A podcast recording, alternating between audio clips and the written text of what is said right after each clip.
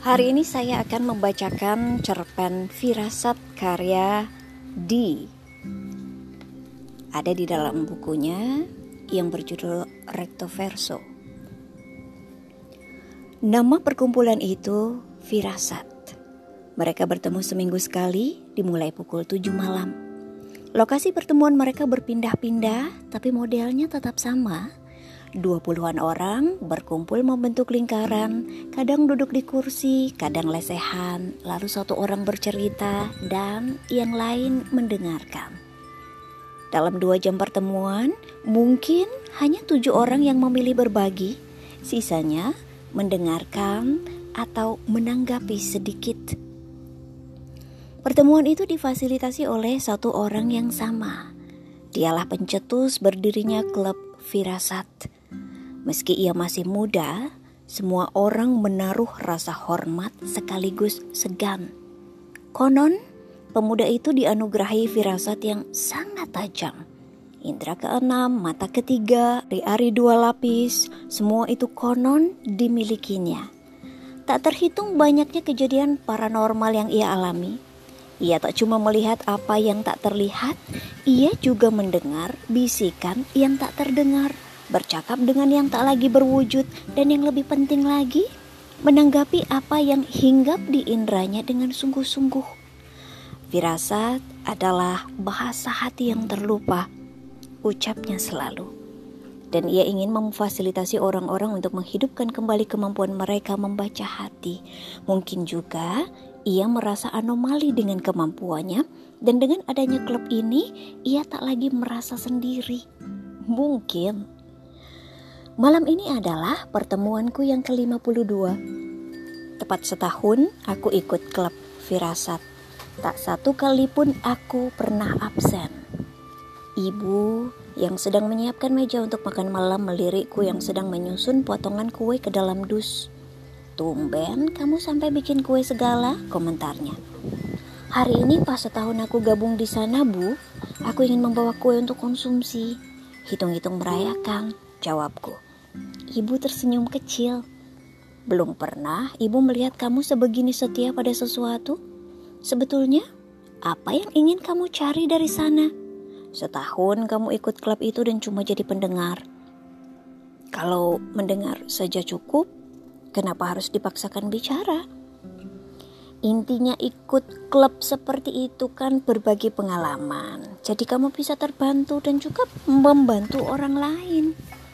Aku mengiyakan saja sambil menutup rapi dus kue dan memasukkannya ke dalam kantong. Ibuku benar, dalam klub itu para anggota saling berbagi pengalaman soal firasat masing-masing. Tujuannya agar hati kita kembali aktif dan kita hidup berbahagia dengan tuntunan suara hati yang katanya tak pernah salah. Saat kepala kita sibuk berencana dan melamun tak keruan, hati kita bicara dengan alam dengan malaikat, dengan hati-hati lain. Petunjuk dan tuntunan hidup tersedia di mana-mana, hanya saja kita tidak terlatih untuk membacanya. Klub ini, dengan kata lain, seperti kelompok belajar alfabet. Bersama-sama kami belajar mengeja, membaca, dan menyuarakan bahasa hati. Aku enggan mengakui pada ibu bahwa mahir membaca hati bukan tujuan utamaku, apalagi membantu yang lain. Aku bergabung dengan tujuan yang egois, dan aku tidak menyesal karena setidaknya aku jujur pada diriku sendiri. Aku paham betul tujuanku di tempat itu, untuk apa, untuk siapa, dan supaya apa. Aku mengetahuinya sejak kami berjumpa pertama kali. Aku mengetahui aku akan jatuh hati. Aku merasakannya sejak ia mendekat. Aku merasa kami akan menjalin dan mengikat. Malam itu, ia berbusana lebih rapi dari biasanya, memakai celana kain dan bukan jeans, mengenakan kemeja dan bukan kaos berkerah. Ia berdiri di pintu depan dan menyalami satu persatu anggota yang datang. Mereka semua otomatis menundukkan kepala sedikit, seperti murid ketemu guru. Bukannya mereka penjilat dan bukannya ia gila hormat, tapi begitulah refleks yang timbul saat berhadapan dengannya, tak terkecuali aku. Wajahnya semringah saat menerima sekotak kue dariku. Wah, terima kasih banyak. Kamu baik sekali. Aku melirik ke belakang. Belum ada orang lain yang mau masuk. Aku berharap bisa berbicara lebih lama. Kamu apa kabar? Tanyaku berusaha luas. Kami seumur dan aku berusaha keras melawan rasa seganku untuk memanggilnya kamu dan bukan mas. Baik, kamu? Ia bertanya balik dengan ekspresi lucu. Pasti, ia pasti tahu aku basa-basi. Ia pasti tahu motivasiku selama setahun ini. Aku merasa pipiku memerah, tapi kaki ini enggan beranjak. Oga rugi. Sampai ada orang yang mendesakku maju, aku tak akan bergeser. Saya bikin kue satu lagi untuk kamu bawa pulang. Matanya seketika membesar. Ukurannya kecil kok. Aku langsung menambahkan. Aku tahu ia cuma tinggal sendirian, tepatnya berdua dengan seekor anjing. Nama anjingnya Brindil. Makasih, Nanti saya bagi-bagi dengan bapak ibu, katanya sambil tersenyum. Aku juga tahu bapak ibu yang ia maksud adalah tetangganya. Sepasang suami istri Manula yang memelihara sejubel ayam kate. Sang bapak seorang pensiunan militer dan sang ibu jualan nasi gudeg. Mereka saling sayang dan saling urus seperti orang tua dan anak kandung. Bulan depan bakal ada syukuran lagi, tanyaku. Memangnya ada apa bulan depan? Kan klub ini ulang tahun. Ia tertawa lepas. Enggak lah, katanya santai. Tahun lalu itu ada yang iseng saja bawa nasi tumpeng. Tidak berarti setiap tahun klub ini wajib berulang tahun. Tanggal berdirinya saja tidak jelas. Cepat aku menyambar. Saya bisa bikin nasi tumpeng? Ia tertawa lagi. Tidak usah repot-repot, sungguh. Saya justru tidak ingin dirayakan teman-teman masih mau kumpul dan merasa klub ini punya manfaat, itu sudah jadi perayaan yang lebih berarti bagi saya. Dari ekor mataku terlihat sesosok orang berjalan mendekat. Kesempatanku berbicara dengannya akan berakhir. Kalau begitu, apa yang bisa saya bikin nanti? Tanyaku. Barangkali terdengar agak mendesak, tapi aku tak peduli.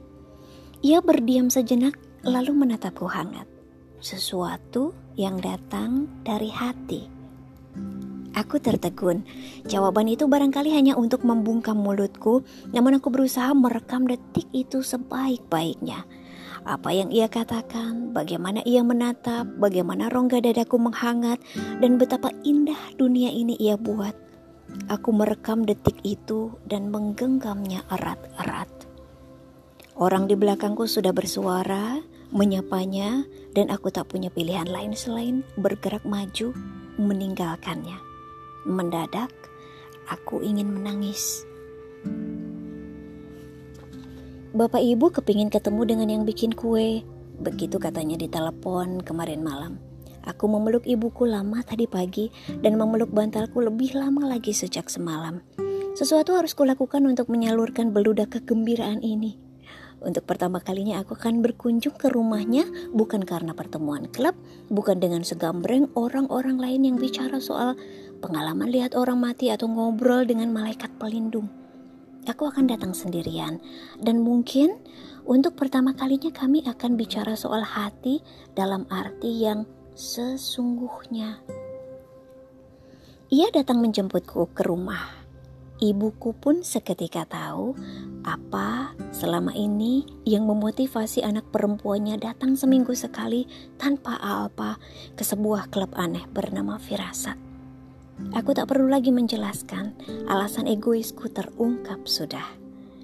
Aku membawakan sup tulang untuk berindil dan seloyang kue untuk dia dan bapak ibu. Kami menghabiskan waktu seharian di rumah bapak ibu, ditemani celotehan ayam kate yang tak henti-hentinya minta dihujani remah kue, sampai aku menyadari bahwa setengah bolu pandanku lenyap di perut ayam-ayam mungil itu. Baru menjerang sore kami kembali ke rumahnya. Sebentar lagi saya antar kamu pulang ya, supaya tidak terlalu malam, katanya. Aku mengangguk. Meski hari ini aku lebih banyak mendengar cerita masa muda bapak sewaktu jadi prajurit ketimbang mendengarnya bercerita, Meski kueku lebih banyak dimakani ayam ketimbang orang, tak terukur rasa bahagiaku berada di sini. Sambil menyiapkan sup tulangku untuk makan malam berindil nanti, ia berkata, "Kemungkinan saya tidak ada di sini saat perayaan klub. Ternyata saya harus pergi." Lalu ia terkekeh. Mungkin memang harusnya tidak ada perayaan. Sesuatu tiba-tiba melonjak dari dalam. Aku sampai terduduk tegak. Pergi ke mana? Ia sontak menoleh. Ganjil mendengar nada panik yang mencuat tak wajar dari kalimat tanyaku. Ke tempat orang tua saya. Sudah lama saya tidak pulang. Aku tahu orang tuanya tidak tinggal di pulau ini. Kamu pergi berapa lama? Mungkin seminggu, jawabnya. Saya usahakan sudah kembali sebelum pertemuan klub. Kalaupun tidak keburu, banyak teman lain yang bisa memimpin pertemuan. Kamu juga bisa. Aku terdiam. Kami terdiam. Hanya tinggal suara sendok bertemu mangkuk. Bagaimana kita bisa tahu sesuatu firasat atau bukan? Tanyaku tiba-tiba. Kamu harus cek ke dalam. Ia meletakkan jari di dadanya dan cek keluar. Pesan yang sama biasanya datang berulang lewat suara hati atau gejala alam. Dan biarpun pikiran kamu ingin menyangkal, seluruh sel tubuh kamu seperti sudah tahu. Lalu, kalau saya tidak suka dengan yang dikatakan firasat saya, lantas apa? Kamu hanya perlu menerima. Ketika belum terjadi, terima firasatnya. Ketika sudah terjadi, terima kejadiannya. Menolak, menyangkal, cuma bikin kamu lelah. Perlukah saya memperingatkan? Kalau saya kasih peringatan pada orang yang bersangkutan, kejadiannya bisa batal kan? Tiba-tiba ia meletakkan mangkuk makanan berindil, berjalan ke arahku, duduk di hadapanku dan menatap lekat-lekat. Batal atau tidak, yang memang harus terjadi akan terjadi. Kalau kamu rasa perlu memperingatkan, pasti kamu akan dimampukan. Tapi kalau ternyata tidak perlu, sekuat apa pun kamu kepingin, kamu tidak akan bisa. Aku merasa ia menunggu sesuatu ia menunggu apakah aku mampu mengatakannya, dan ia tahu aku berusaha semampuku menyusun abjad firasat yang membanjir di hati ini dalam komposisi yang bisa diucapkan. Dan meski mulutku setengah membuka, hati ini mendesak ingin bercerita, tapi tak ada kata yang keluar. Satu pun tidak. Aku cuma ingin menangis. Bu, Ibuku mengangkat kepala dari koran dan TTS yang tengah ia isi. Ibu merasa ada yang aneh akhir-akhir ini? Beliau mencerna pertanyaanku sejenak lalu kepalanya menggeleng. Seminggu ini aku berasa berada di tubuh yang salah. Ini bukan diriku yang ingin ku kenal. Kuping yang tahu-tahu mendengar tiupan angin seperti memanggil nama seseorang. Mata yang menangkap pola awan di langit seperti raut muka seseorang Kemarin aku merasa membawi wanginya di mana-mana.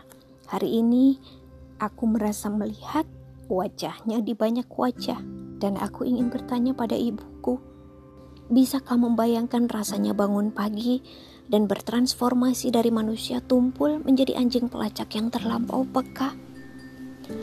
Oh, tiba-tiba ibu berseru, pompa air kita tidak terlalu berisik lagi. Kenapa ya? Aku menatapnya sambil meratap. Tolong aku. Dunia tidak lagi sama. Hidup ini menjadi asing. Aku sedih untuk sesuatu yang tak ku tahu. Aku galau untuk sesuatu yang tak ada. Dan jari ini ingin menunjuk sesuatu yang bisa menjadi sebab, tapi tak kutemukan apa-apa. Pada saat yang sama, seluruh sel tubuhku seperti berkata lain. Mereka tahu sesuatu yang tak dapat digapai pikiran, apa rasanya jika tubuhmu sendiri menyimpan rahasia darimu? Panasnya. Ibu mengeluh sambil mengipas-ipas mukanya dengan koran. Sudah lama sekali tidak hujan. Kemarau kali ini benar-benar ampun. Tersadar akan sesuatu, ibu menoleh. Eh, kamu baik-baik saja kan? Terpaksa aku mengangguk. Terpaksa semua baik-baik saja. Kusapukan mata melihat sekeliling. Dunia yang berjalan normal, hidup yang bergulir seperti biasa, semua yang harus baik-baik saja. Aku memasuki ruang pertemuan dengan hati remuk. Otot-ototku mengunci seperti orang mau disuntik jarum gajah. Mataku seperti kantong air tipis yang jika disentil sedikit saja akan pecah. Aku lelah dengan semua ini. Aku letih berada dalam tubuhku sendiri. Dua jam berlalu, aku tak menyimak kisah-kisah yang diungkapkan malam ini. Aku tak mendengarkan siapa-siapa. Dua jam aku berdiam di pojok, berjuang melawan diriku sendiri. Ada yang mau berbagi lagi sebelum kita akhiri sesi malam ini? Ia bertanya pada semua. Dan terakhir, matanya mendarat padaku yang meringkuk di sudut seperti binatang terluka. Sesuatu dalam matanya seperti memancing keluar monster asing yang selama ini kuredam dan tahu-tahu mulut ini bersuara kendati aku tidak menghendaki. Untuk apa seseorang tahu sesuatu kalau memang tidak ada yang bisa diubah? Ia tersenyum. Pertanyaan bagus, ucapnya lembut sambil menunduk seolah berbicara pada dirinya sendiri. Barangkali yang lain ingin menanggapi? Ia mengedarkan pandangan. Tak ada yang menjawab. Sepertinya itu pertanyaan semua orang yang punya pengalaman dengan firasat, tuturnya pelan. Kita tak tahu dan tak pernah pasti tahu hingga semuanya berlalu. Benar atau salah, dituruti atau tidak dituruti, pada akhirnya yang bisa membuktikan cuma waktu, dan itu membuat kita kadang bertanya, lalu untuk apa? Untuk apa diberi pertanda jika ternyata tak bisa mengubah apa-apa? Untuk apa tahu sebelum waktunya? Ia menghela nafas. Matanya menemukan mataku. Memang tidak mudah menerima pertanda, menerima diri kita yang dikirimi pertanda, dan menerima hidup yang mengirimkan pertanda. Firasat tidak menjadikan kita lebih pandai dari yang lain. Seringkali firasat justru menjadi siksa. Lanjutnya, andaikan haru dapat dilihat seperti asap, maka ruangan itu sudah sesak oleh kabut yang membuat orang-orang menangis seperti disembur gas air mata. Bunyi isak pelan, hidung menyedot, dan tangan-tangan yang sibuk menyeka ujung mata terjadi serempak seperti di komando. Semua yang duduk dalam ruangan itu tahu persis apa yang ia bicarakan, kecuali aku. Ku duduk bergeming di sudut, kening berkerut, mulut cemberut, dan mendadak aku ingin murka. Jadi untuk apa kita semua ada di sini? Tanya aku. Badanku terasa gemetar, menahan sesuatu yang ingin meledak keluar. Untuk belajar menerima, jawabnya dengan senyum. Saat kita belajar menerima, kita juga belajar berdamai. Melalui firasat, kita belajar menerima diri dan berdamai dengan hidup ini. Nadanya berangsur tegas, seolah menantang monster yang kusekap agar memberontak lepas, namun kuringkus makhluk itu kuat-kuat. Ia sengaja menghampiriku, aku sengaja pulang paling belakangan. Saya berangkat besok, ucapnya. Aku mengangguk dan berusaha tersenyum cepat pulang. Cuma itu yang keluar dari mulutku. Minggu depan kita ke rumah bapak ibu lagi. Aku mendongak, menatapnya lekat-lekat. Mulutku kembali membuka tapi tak ada suara. Aku hanya berdoa, semoga ada waktu. Semoga ada waktu. Semalam saya mimpi, ucapku terbata. Mimpi apa? Saya mimpi hanyut di sungai, tapi saya tidak takut. Saya hanya mengapung ikut arus. Saya merasa seperti mau pulang, tapi tidak tahu ke mana. Saya tahu, potongnya, dan ia menangkupkan tangannya ke pipiku. Untuk pertama kalinya kulit kami bersentuhan. Semua sungai pulang ke laut. Lanjutnya dengan kerling jenaka. Tiba-tiba ia merengkuhkan kedua lengannya memelukku. Tidak ada apa-apa. Semua baik-baik saja. Kita ketemu minggu depan ya, bisiknya. Ku pejamkan mataku erat-erat dan ku rekam detik itu sebaik-baiknya.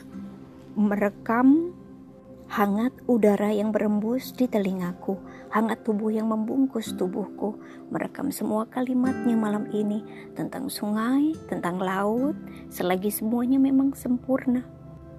Selagi semuanya baik-baik saja, aku merekam detik itu dan menggenggamnya erat-erat. Sesuatu seperti mendorongku jatuh. Aku terbangun dengan keringat dingin dan jantung berdebar kencang. Ku cengkeram ujung sarung bantal, beringkuk hingga lututku menyentuh dada. Sorot matahari masih menembus tirai jendela, pertanda hari belum malam. Aku tidak tahu berapa lama aku tertidur, tapi tidur siang ini rasanya berlangsung berhari-hari, seolah dunia beracara sendiri tanpa menghendaki keterlibatanku. Perasaan tertinggal, perasaan dipecundangi. Ibuku masih berkutat dengan buku TTS yang sama saat aku melangkah keluar kamar. Ibu, kok masih di sini? Aku bertanya heran. Kok cepat bangun? Ibu malah balik bertanya. Memangnya barusan saya tidur berapa lama?